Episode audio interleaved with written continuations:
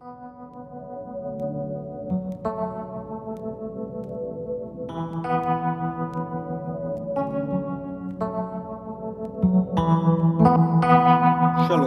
וברוכים הבאים לפודקאסט על מרקס. אני אפתח גולדמן. פרק 11, כמה עולה כוח עבודה. כמה מכם ניצלו את הזמנתי בפרק שעבר לשלוח לי שאלות, תגובות, הצעות והערות. חלק מן הדברים שכתבתם ישולבו בפרקים הבאים של הפודקאסט. ואם אני כבר מזכיר את הפרקים הבאים, עליי להזהיר שאני רואה מים סוערים באופק הפודקאסט על מרקס. ראשית, אולפן ההקלטות הקטן והחמוד שלי במכללת דוד ילין מצא עצמו לפתע בלב אתר בנייה והכנות אחרונות לשנת הלימודים הבאה. יש סיכוי טוב שהרעש מסביב יפגע באיכות ההקלטה כבר בפרק זה. שנית, איש הסאונד המעולה שלי, יאיר סיטבון, הודיע לי שהוא יוצא לחופשה בחו"ל, ובלעדיו אני ממש ממש לא יכול להפיק את הפודקאסט. אני לא בטוח כמה פרקים נספיק להקליט ולערוך עוד לפני החופשה. אז לסיכום, אני צופה מידה של אי סדירות בהופעת הפרקים הבאים. עד כה הקפדתי על פרק בכל שבועיים. ייתכן שאצטרך לקחת הפסקה כלשהי. אני מזמין אתכם להירשם לדף הפודקאסט על מרקס בפייסבוק, תוכלו לקבל שם הודעות ועדכונים על מצב השידורים. בפרק הקודם התחלנו לברר את הקטגוריה המרקסית ניצול, או בשמה היותר מדעי-כלכלי, גריפת הערך העודף. התחלנו את הדיון בכך שהזכרנו לעצמנו שבעידן הקפיטליסטי כוח העבודה של הפועלים מופיע כסחורה בשוק הסחורות. ואם כוח העבודה הוא סחורה, הרי שמן הסתם חלים על סחורה זו אותם חוקים כלכליים כמו על כל סחורה אחרת. ודבר זה נוגע גם לשאלת ערכה הכלכלי של סחורה זו ולשאלת המחיר שמשלמים עליה בכסף. לפני שנתקדם, חשוב לחזור ולהדגיש שני דברים. ראשית, המצב שבו העובדים מוכרים את כוח עבודתם בשוק הסחורות הוא מצב חדש בהיסטוריה האנושית. יתר על כן, עצם קיומו של שוק סחורות מקיף כל הוא מצב חדש בהיסטוריה האנושית. כדי להמחיש זאת לסטודנטים שלי בתוכנית בארי באוניברסיטת חיפה, כן, זו הייתה פרסומת סמויה, אני מבקש מהם לחשוב על עיר עתיקה, עיר שראשיתה לפחות בימי הביניים, אם לא קודם לכן. ירושלים היא דוגמה ישראלית מתאימה. ובכן, לכל עיר עתיקה יש את רחוב השוק, ולפעמים, אם זאת עיר גדולה, יש לה כמה רחובות שוק המחולקים לפי הסחורה הנמכרת בהם. שוק הפרחים, שוק הצורפים וכדומה. מהו רחוב השוק? הוא הרחוב שבו קונים ומוכרים. כלומר, הוא הרחוב היחיד שבו קונים ומוכרים. עכשיו הפנו את מבטכם אל עיר מודרנית, תל אביב לדוגמה. מהו רחוב השוק של תל אביב? לא, אני לא מתכוון לשוק הכרמל דווקא, אלא לכל רחוב תל אביבי שבו קונים ומוכרים. התשובה היא כמובן שכל תל אביב, או כמעט כולה, היא רחוב השוק. ועוד, היזכרו ביצירות ספרותיות המתארות את ימי הביניים, ואפילו כאלה המתרחשות במאה ה-19. ברבות מהן מופיע המושג יום השוק. אצל עגנון למשל, ב"והיה העקוב למישור", וגם נתן אלתרמן הכניס את יום השוק אל תוך העולם הדמיוני והארכאי במכוון שברא בספרו כוכבים בחוץ. ובכן, מהו יום השוק? זה היום שבו קונים ומוכרים בשוק. היום היחיד שבו קונים ומוכרים. בשאר ימות השבוע לא קונים ולא מוכרים, לא בשוק ולא בשום מקום אחר. עבורנו, החיים בעידן שבו אנחנו מבצעים לפחות כמה קניות מדי יום, ומבצעים אותן במקומות רבים ושונים, זה כמעט בלתי נתפס. ובכל זאת, לאורך רוב ההיסטוריה האנושית, יחסי הסחורות, כלומר קנייה ומכירה, התקיימו רק בשולי הפעילות הכלכלית. אנשים עבדו, ייצרו, קיימו חלוקת עבודה חברתית, ואפילו נתנו הלוואות בריבית הרבה לפני שהחלו לקנות ולמכור, או ליתר דיוק, לפני שהסחורות הפכו לתופעה אוניברסלית החולשת באופן כמעט מוחלט על הפעילות הכלכלית.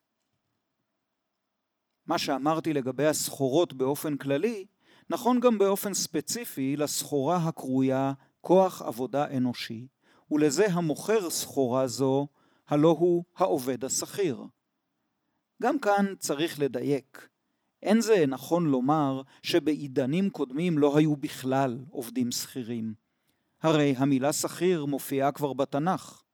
היא לא מופיעה פעמים רבות בתנ"ך, בסך הכל 18 פעמים, לעומת המילה עבד למשל, המופיעה מעל 700 פעם. ובכל זאת, המילה אכן מופיעה, ובמשמעות לא מאוד שונה מזו שאנו משתמשים בה כיום. בספרי התורה יש חוקים המגינים על השכירים, אבל יותר משהם דומים לחוקי הגנת העובד הקיימים היום במרבית המדינות המודרניות, הם דומים לחוקים המגינים על העניים והחלשים בחברה מפני עושק או חרפת רעב. השכירים היו בימי קדם תופעה שולית מבחינה חברתית וכלכלית. אפילו באמריקה של אמצע המאה ה-19, כלומר ממש לא מזמן, חשב מדינאי אמריקאי מפורסם שהמצב שבו אדם הוא שכיר לכל ימי חייו הוא מצב פסול מבחינה כלכלית, מוסרית וחברתית. בחברה מתוקנת, כך הסביר אותו מדינאי, אדם צעיר עובד כמה שנים כפועל שכיר עד שיש לו מספיק כסף כדי להפוך לעיקר או לבעל מלאכה עצמאי. בהמשך דרכו, אם יכלכל את צעדיו בתבונה, יוכל אולי לשכור לעבודה כמה פועלים צעירים שבתורם יעזבו אותו ויהפכו גם הם לעצמאים. המדינאי שבו מדובר הוא לא אחר מאשר אברהם לינקולן, מנהיג המפלגה הרפובליקנית, נשיא ארצות הברית ומבטל העבדות באמריקה. אפשר רק לשער מה היה לינקולן חושב על החברה האמריקאית בת זמננו, המורכבת כמעט כולה משכירים לכל ימי חייהם. אגב, את הדברים האלה של לינקולן מצאתי בספרה המצוין של התיאורטיקנית הסוציאליסטית האמריקאית אליזבת אנדרסון. הספר, שכותרתו Private Government, יצא לאור בשנת 2017. ואל ספרה של אנדרסון התוודעתי בזכות ידידי ההיסטוריון הכלכלי אלי קוק. תודה אלי. עכשיו הגיעה העת להפסיק לחוג במעגלים סביב למטרה. הגיע הזמן להשיב לשאלה שהשארנו ללא תשובה בפרק הקודם. כיצד נקבע מחירה או ערכה הכלכלי של הסחורה כוח עבודה? אקרא בהשמטות קלות את התשובה של מרקס בעמוד 138 של הקפיטל בתרגום לעברית. ערכו של כוח העבודה נקבע כדרך שנקבע ערכה של כל סחורה אחרת, על ידי זמן העבודה ההכרחי לייצורו של אותו סוג סחורה מיוחד במינו. אין כוח העבודה קיים, אלא בחזקת כושר של הפרט החי. הרי שייצורו של כוח העבודה מותנה בקיומו של הפרט. להחזקתו זקוק הפרט החי לסכום מסוים של אמצעי מחיה. הרי שזמן העבודה ההכרחי לייצורם של אמצעי מחיה אלה, או ערך כוח העבודה, הוא הערך של אמצעי המחיה ההכרחיים להחזקתו של בעל כוח העבודה. עבד בעל כוח העבודה היום, צריך שיוכל לחזור מחר על תהליך זה באותם תנאים עצמם של כוח ובריאות. הרי שצריכה להיות כמות מספקת של אמצעי מחיה כדי לקיים את הפרט העובד בחזקת פרט עובד במצב חייו כתיקונו. סוף ציטוט. תורת הערך של העבודה, אם היא תקפה באופן כללי לגבי ערכן של סחורות, הרי היא תקפה גם לגבי ערכה של הסחורה ששמה כוח עבודה. הערך הכלכלי או המחיר של סחורה זו שקול לסכום הערכים של האמצעים הדרושים לשם ייצורה.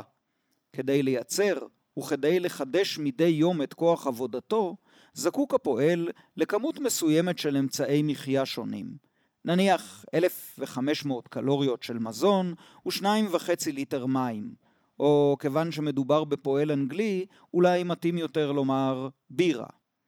הפועל זקוק כמובן גם לבגד ללבוש ולמיטה כדי לישון בה, אבל אלה מתכלים בקצב איטי הרבה יותר ממזון ומשקה. לכן צריך לפרוס את עלותם על פני כל התקופה שבה הם משמשים את הפועל. נניח שהחולצה מתבלה בתוך שנה והמיטה משמשת את הפועל למשך עשר שנים. יוצא מכך שבכל יום צורך הפועל לכאורה חלק אחד מתוך 365 חלקים של עלות החולצה, וחלק אחד מתוך 3,650 של עלות המיטה. נוכל להמשיך ולמנות באופן זה את כל צורכי הקיום של הפועל ולציין לגבי כל אחד מהם את ערכו הכלכלי כשעות של עבודת אדם שנדרשה להפקתו. לבסוף נוכל לקבוע, לפחות באופן מופשט, כמה שעות של עבודה חברתית הושקעו בייצורו של כוח עבודתו של הפועל, כוח עבודה המספיק ליום עבודה אחד. אבל זה לא כל כך פשוט. בקטע שקראתי מציין מרקס שכמות אמצעי המחיה צריכה לקיים את הפרט העובד במצב חייו בתיקונו. בגרמנית ובאנגלית כתוב שם במצב חייו הנורמלי. המילה נורמלי מסבכת מעט את הדברים. כיצד נגדיר מצב חיים נורמלי? בהמשך דבריו, מרקס מסביר שמצב החיים הנורמלי הוא המצב הדרוש כדי להפיק את הסחורה האמורה, כוח העבודה של הפועל, בטבעה התקין. כלומר, פועל שמשתכר מעט מדי, פשוט לא יוכל לשחזר את כוח עבודתו התקין מיום ליום, משבוע לשבוע, וכוחותיו ילכו ויתנוונו. ומה באשר להוצאות הכשרתו של הפועל, חינוכו ואימונו? מרקס קובע שככל שמדובר בכוח עבודתו של פועל התעשייה הרגיל, ההוצאות האלה קטנות עד כדי ביטול. אני לא בטוח שמרקס צודק בנקודה זו, ובוודאי שאין זה נכון לגבי עובדים מיומנים ומשכילים, הנדרשים בעבודתם ליותר מאשר דעת קרוא וכתוב וחשבון בסיסי. מכל מקום, אין קושי עקרוני להביא גם את הוצאות הכשרתו של הפועל בחשבון עלות הפקתו של כוח העבודה. גם את עלות ההכשרה יש לפרוס כמובן על פני זמן רב. פועל הרוכש הכשרה פעם אחת מיישם אותה על פני שנים רבות. אפשר לומר שעד כה תיארנו את הוצאות קיומו של העובד בתורת עובד, באותו אופן שבו היינו דנים בהוצאות קיומו של עבד או בהמת עבודה. הרי גם בעליו של סוס העבודה יודע שעליו להאכיל אותו במידה מספקת על מנת להפיק ממנו כוח עבודה. את צורכי הקיום האלה אפשר למדוד כמעט באופן ביולוגי, כימי או פיזיקלי, ולהעמידם על כך וכך קלוריות וכדומה. אבל מרקס מוסיף ואומר ההיקף של הצרכים הקרויים צרכים הכרחיים, וכן אופן סיפוקם, אף הללו עצמם תולדה היסטורית הם, ועל הרוב תלויים בדרגת התרבות של אותה ארץ, מכאן שבניגוד לכל שאר הסחורות, מוצא אתה בקביעת ערכו של כוח העבודה יסוד היסטורי ומוסרי. סוף ציטוט. כלומר, על פי מרקס, גם הדבר שנדמה לנו כטבעי ביותר, צורכי הקיום שלנו, נתון להתפתחות היסטורית. ומה שמפתיע הרבה יותר, לפחות אם מחזיקים בפרשנות פשטנית מאוד של המטריאליזם ההיסטורי, מרקס גם אומר, או לפחות רומז לכך, ששיקולים מוסריים מעורבים בקביעת הצרכים ההכרחיים בכל חברה ובכל תקופה. מה שיכול היה להיחשב כצורכי מחיה מספיקים עבור, נניח, עיקר סיני בתקופת שושלת האן במאה הראשונה לספירה, אינו יכול להיחשב כך עבור פועל לונדוני במאה ה-19. ההתפתחות ההיסטורית עיצבה את מה שאנחנו מבינים במושג אנושיות. ואפילו אם הפועל הוא בהמת המסע של הקפיטליזם, עדיין הוא בהמת מסע אנושית. ובחשבון צרכיו ההכרחיים יש להביא גם את העובדה שהוא אדם חופשי, לא בהמה ולא עבד. בסופו של דבר, ואחרי עוד כמה דיוקים ותיקונים, מרקס מסכם את ערכו הכלכלי של כוח העבודה. אני שוב מצטט כאן מן הקפיטל, אבל הרשיתי לעצמי, כפי שאמרתי בפרק שעבר, להפוך את המידות, המשקלות והמטבעות האנגליים של המאה ה-19, שבהם משתמש מרקס בהסבריו, למידות, משקולות ומטבעות הנוחים יותר לאוזנינו והמקבלים את עולה של השיטה העשרונית. נזכור שאלה המחשות בלבד, או משלים, ולא מדידה אמפירית ספציפית. ועוד תיקון שהרשיתי לעצמי, מרקס דיבר על יום עבודה של 12 שעות. אני קיצרתי אותו לשם הנוחות של הדיון לעשר שעות בלבד. עניין זה של קיצור יום העבודה לעשר שעות עוד יהיה רלוונטי גם מבחינות מהותיות בפרקים הבאים. כרגע, כאמור, זה תרגיל מתודי ולא יותר מכך. הנה מרקס. אם נניח כי באותה כמות הסחורה הדרושה בשביל הממוצע היומי גלומות חמש שעות עבודה חברתיות. הרי מתגשמת יום יום בכוח העבודה מחצית היום של עבודה חברתית ממוצעת. כלומר, לייצורו של כוח עבודה יום יום דרושה מחציתו של יום עבודה. אותה כמות עבודה הדרושה לייצורו של כוח העבודה יום יום היא ערכו היומי שלו, או ערכו של כוח העבודה החוזר ומיוצר בכל יום. ואם מחצית היום של עבודה חברתית ממוצעת מיוצגת אף היא בכמות ממון של 50 דולר, יצא כי 50 דולר הם המחיר השקול כנגד ערכו היומי של כוח העבודה. אם בעל כוח העבודה, כלומר הפועל, מציע אותו למכירה במחיר של 50 דולר ליום, הרי מחיר ממכרו, כלומר מחירו, שווה לערכו. ומרקס ממשיך. הגבול האחרון, או הגבול המינימלי לערך כוח העבודה, נקבע על ידי ערכה של כמות הסחורות, שאם לא תינתן אספקתה יום-יום, לא יוכל נושאו של כוח העבודה, הוא האדם, לחדש את תהליך חייו. סוף ציטוט. הנה אנחנו רואים כי מחיר השוק של כוח העבודה כי מחיר השוק של כל סחורה לא משקף תמיד בהכרח ובמדויק את סך שעות העבודה הנחוצות להפקתו של כוח העבודה. המחיר של כוח העבודה, כלומר השכר, עשוי להיות גבוה יותר, ואז הפועל נהנה מרווחה מסוימת, והוא עשוי גם לרדת אל מתחת לסף הקיום המינימלי של העובד, מה שיביא לכך שהעובד לא יוכל, פשוטו כמשמעו, להמשיך לעבוד. אם כן, המחיר הממשי, מחיר השוק, ינוע בסביבת הערך של חמש שעות עבודה חברתית או חמישים דולר. הפועל שלנו מכר את כוח עבודתו למעסיק במחיר של חמישים דולר ליום עבודה בן עשר שעות.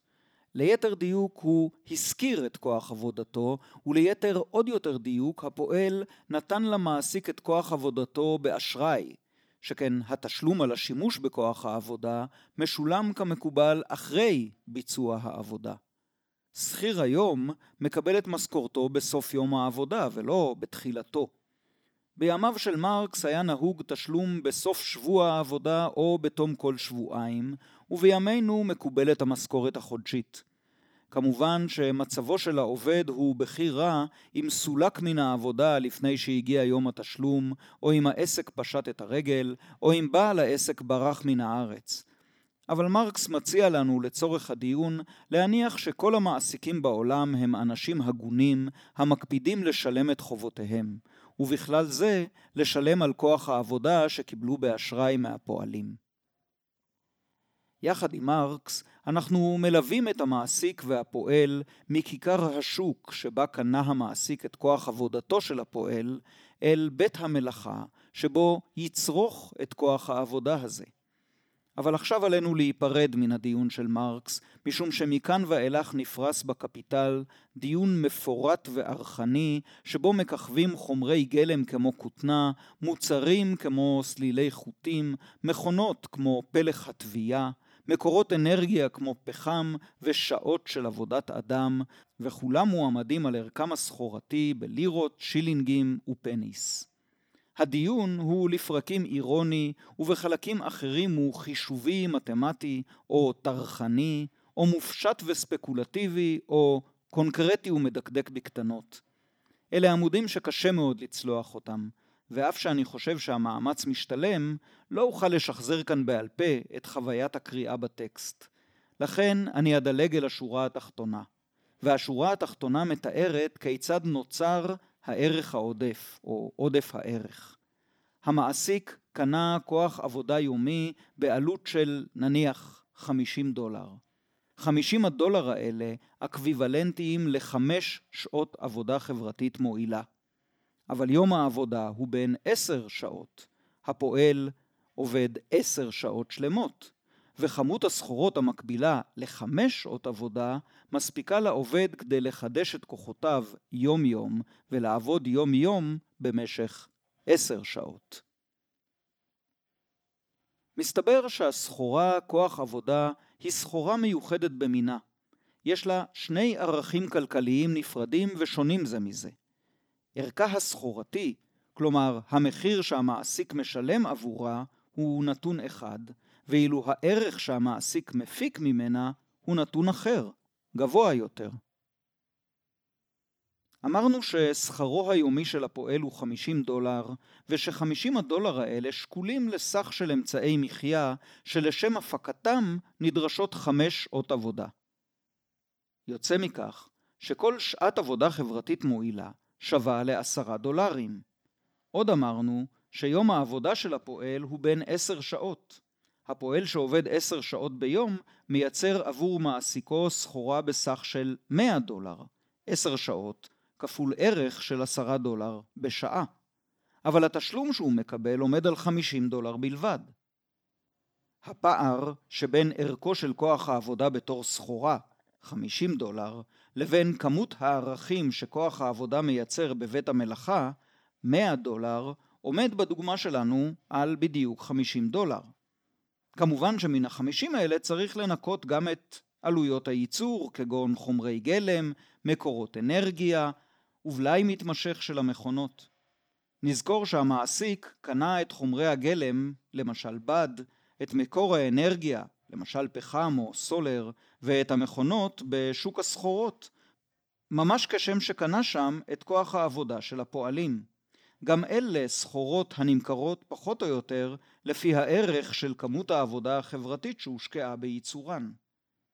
ננקה את החלק היחסי של ההוצאות הללו מחשבון התוצר של העובד. הרי בכל שעת עבודה במפעל הטקסטיל, הפועל מכלה כמות מסוימת של בד, שאותה הוא הופך לבגד, כמות מסוימת של אנרגיה הנחוצה להפעלת המכונות, ויוצר בלאי מסוים של המכונה. נניח שהסכום הכספי של כל אלה עומד על 30 שקל ליום עבודה של פועל אחד. נסכם עכשיו את מצבו של המעסיק בתום יום העבודה. הוא קנה או שכר את כוח עבודתו של הפועל במחיר של 50 דולר. הוא קנה את חומרי הגלם ושאר אמצעי הייצור שאותם צורך הפועל בעבודתו בעבור עוד 30 דולר, וביחד זה 80. והנה, בסוף יום העבודה יש בידו תוצר ששוויו 100 דולר. 20 דולר התווספו. 80 דולר הפכו ל-100. זהו הערך העודף, או עודף הערך. המעסיק גורף אליו את עודף הערך שיצרה עבודתו של הפועל. בשפה אחרת אפשר לקרוא לכך הרווח של המעסיק, או אם לדבר סוף סוף במילים ברורות, זהו הניצול. הנה, הכנסנו את ידינו אל תוך הלהבות ואמרנו את השם המפורש, ומיד אנחנו חוזרים לסיבוב נוסף של קרח. עד כה הצגתי את היווצרותו של הערך העודף בעקבות ההסבר שמציג מרקס בקפיטל. אם נדמה לכם שעשיתי לכם חיים לא קלים, האמינו לי שזה מעט שבמעט. בקפיטל נפרס הדיון הזה על פני עשרים עמודים צפופים ועמוסים. ביסוד ההסבר של מרקס עומדת כאמור תורת הערך של העבודה. לכן שמעתם אותי חוזר כל כך הרבה פעמים על הביטויים שעות עבודה, שעות עבודה חברתית, שעות עבודה הכרחית וכן הלאה. אולי אתם זוכרים שכשהצגתי לראשונה את תורת הערך של העבודה בפרק 6 של הפודקאסט על מרקס, אמרתי שהיא לא מקובלת על מרבית הכלכלנים בימינו, והשארתי לכם להחליט האם זה אומר משהו על התורה או על הכלכלנים. אני לא כלכלן, וההיכרות שלי עם תיאוריות מתחרות לתורת הערך של העבודה היא מוגבלת. למיטב הבנתי, כל התיאוריות המנסות להסביר כיצד נקבע ערכן או מחירן של סחורות לוקות בבעיות תיאורטיות, והבעיות שסובלת מהן תורת הערך של העבודה קטנות יותר מאלה של המתחרות. אבל כאמור, אני לא כלכלן, ולכן לא אוכל להציג דיון מקיף בעניין זה. ואחרי הכל, זה לא פודקאסט על תיאוריות כלכליות, אלא הפודקאסט על מרקס. אבל אולי גם אין צורך בדיון כזה. משום שלמיטב הבנתי, הטיעון של מרקס יישאר בתוקף, לפחות בעיקרו, גם אם נכפור בתורת הערך של העבודה, ובעצם לא נאמץ שום תיאוריה על אודות ערכן של הסחורות, אלא נסתפק בתצפיות אמפיריות, בשכל ישר ובלוגיקה פשוטה. נניח שבמקום לבלבל לכם את המוח עם תורת הערך של העבודה, הייתי מספר את הסיפור הפשוט הבא. ביום עבודה, הפועל מייצר עבור המעסיק כמות כלשהי של מוצרים. המעסיק מוכר את המוצרים הללו בשוק הסחורות ומקבל עליהן תמורה בסך 100 דולר. זאת אומרת שערך השוק של התוצרת שייצר הפועל שווה ל-100 דולר. אבל הפועל כילה במהלך עבודת יומו חומרי גלם וכדומה בעלות כוללת של 30 דולר. אם שמתם לב, זהו בדיוק אותו סיפור שסיפרתי קודם לכן, פרט לעניין אחד. כאן אין שום אזכור לתורת הערך של העבודה, ובעצם אין כל ניסיון להשיב כיצד נקבע ערך השוק, כלומר המחיר של העבודה, וערך השוק של המוצרים, כלומר המחיר של הסחורה המוגמרת.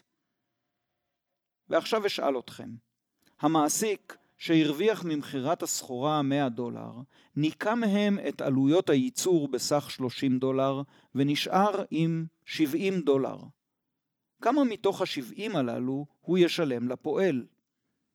אולי לא כולכם תגידו 50 דווקא, אבל כולכם תגידו שהמעסיק ישלם לפועל סכום כסף כלשהו הנמוך מ-70. כך מתנהל כל עסק. זה אפילו כתוב בחוק החברות של ישראל, סעיף 11א. תכלית חברה היא לפעול על פי שיקולים עסקיים להשאת רווחיה. סוף ציטוט. הרווח הזה, כשמו כן הוא, הרווח שבין גובה המשכורת של הפועל וגובה ההכנסה של המעסיק בניכוי עלויות הייצור. זהו הערך העודף. חלק מכם אולי אומרים עכשיו משהו כזה: במשך שני פרקים של הפודקאסט על מרקס אתה מוליך אותנו במסלול צר ומפותל ומתיש אותנו בחישובים תאורטיים מופשטים כדי להגיד לנו בסוף את מה שכל ילד יודע? את זה שבעל המפעל רוצה להרוויח ושכדי להרוויח הוא צריך להוציא על אמצעי הייצור ועל עבודתם של פועליו פחות מכפי שהכניס ממכירת התוצרת? זה מזכיר לי רומן ישן של הסופר האיטלקי וסקו פרטוליני ברטוליני, שהלך לעולמו לפני 30 שנה, הספיק בחייו הסוערים להיות פרטיזן איטלקי שנלחם בנאצים, וסופר מוערך, לפחות בארצו שלו, במחצית השנייה של המאה ה-20. הרומן מטלו הוא אחד הרומנים החשובים של פרטוליני, אחד משני רומנים שלו שתורגמו לעברית. המתרגם היה אליעזר הלוי והעורך צבי ארד. אגב, צבי ארד רושם עכשיו הופעה שנייה בפודקאסט על מרקס. הוא גם האיש שתרגם עבורנו את הפסוק של דוסטויבסקי על הסוציאליזם כניסיון מחודש לבנות את מגדל בבל. הרומן מטלו מאת פרטוליני יצא לאור בשנת 1955, והתרגום לעברית הוא של הוצאת עם עובד משנת 1964.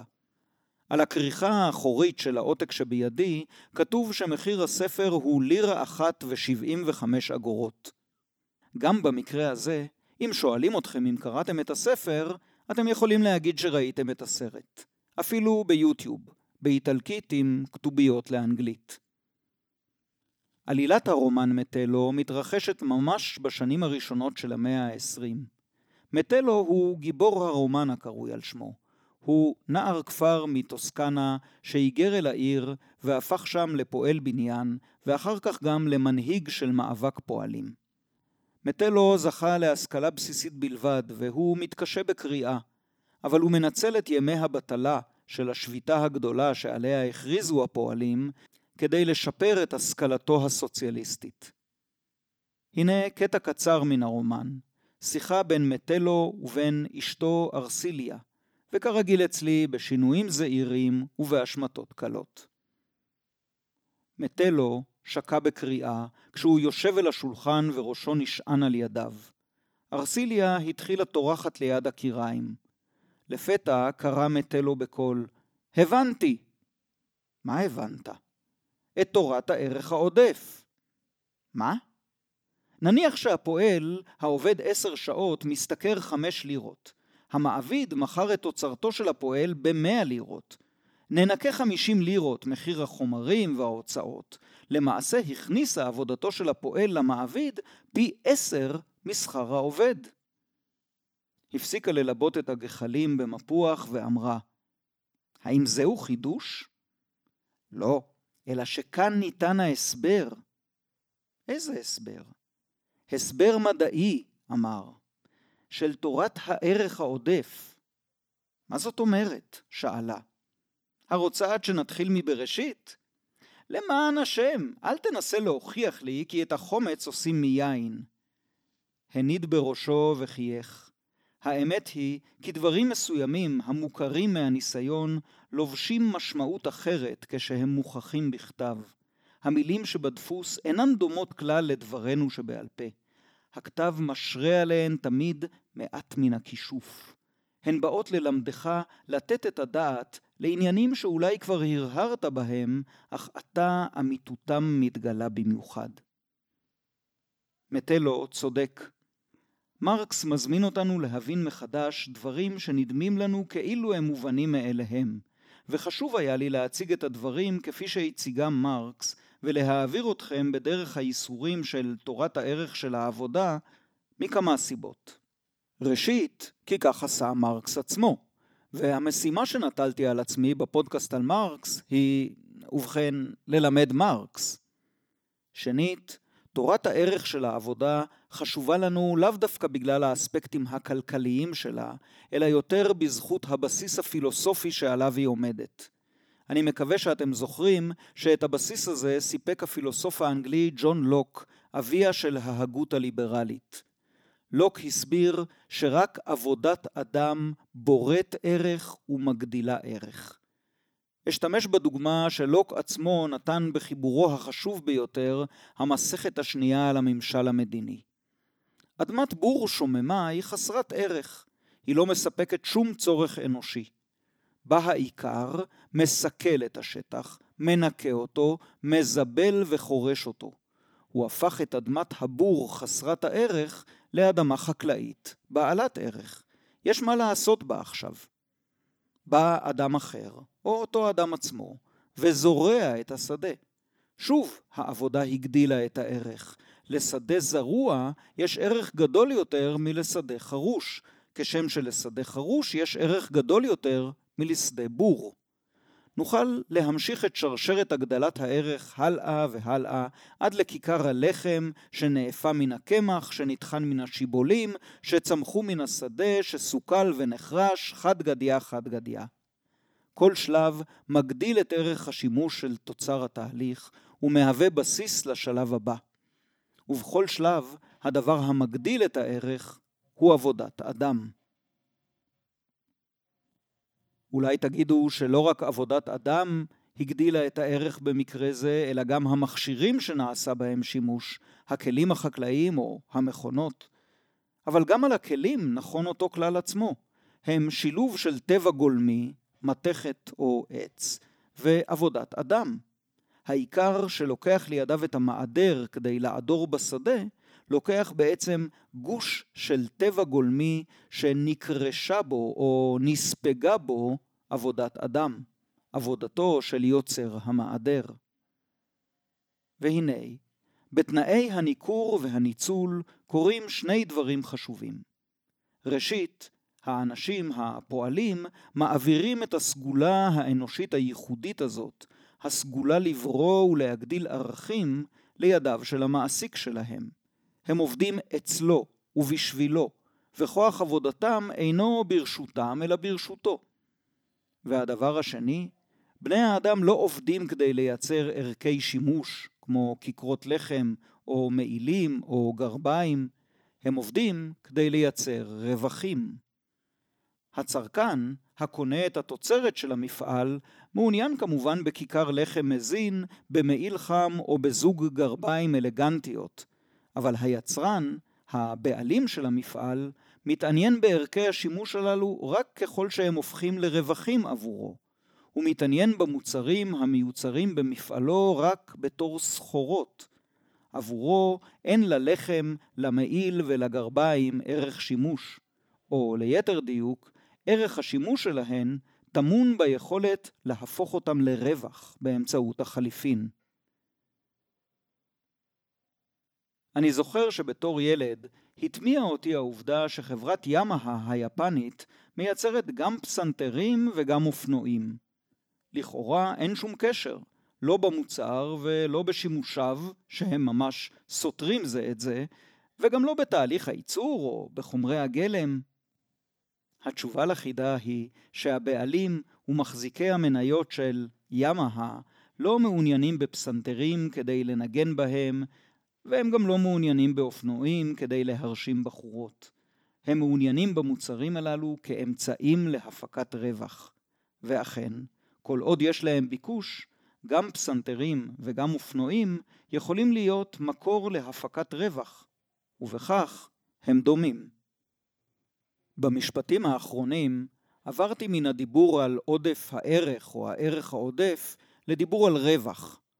בפרק הבא נתקדם צעד נוסף ונעבור מן הערך העודף או גריפת הערך העודף אל המושג הון, ונסביר את המושג הון במשמעות המדויקת שמרקס ייחס לו.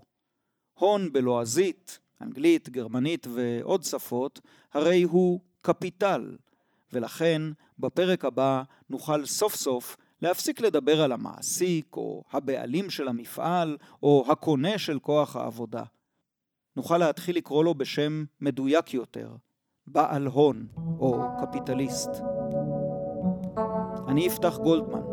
תודה ליאיר סיטבון על המוזיקה ועל הפקת הסאונד. תודה לכם שהאזנתם.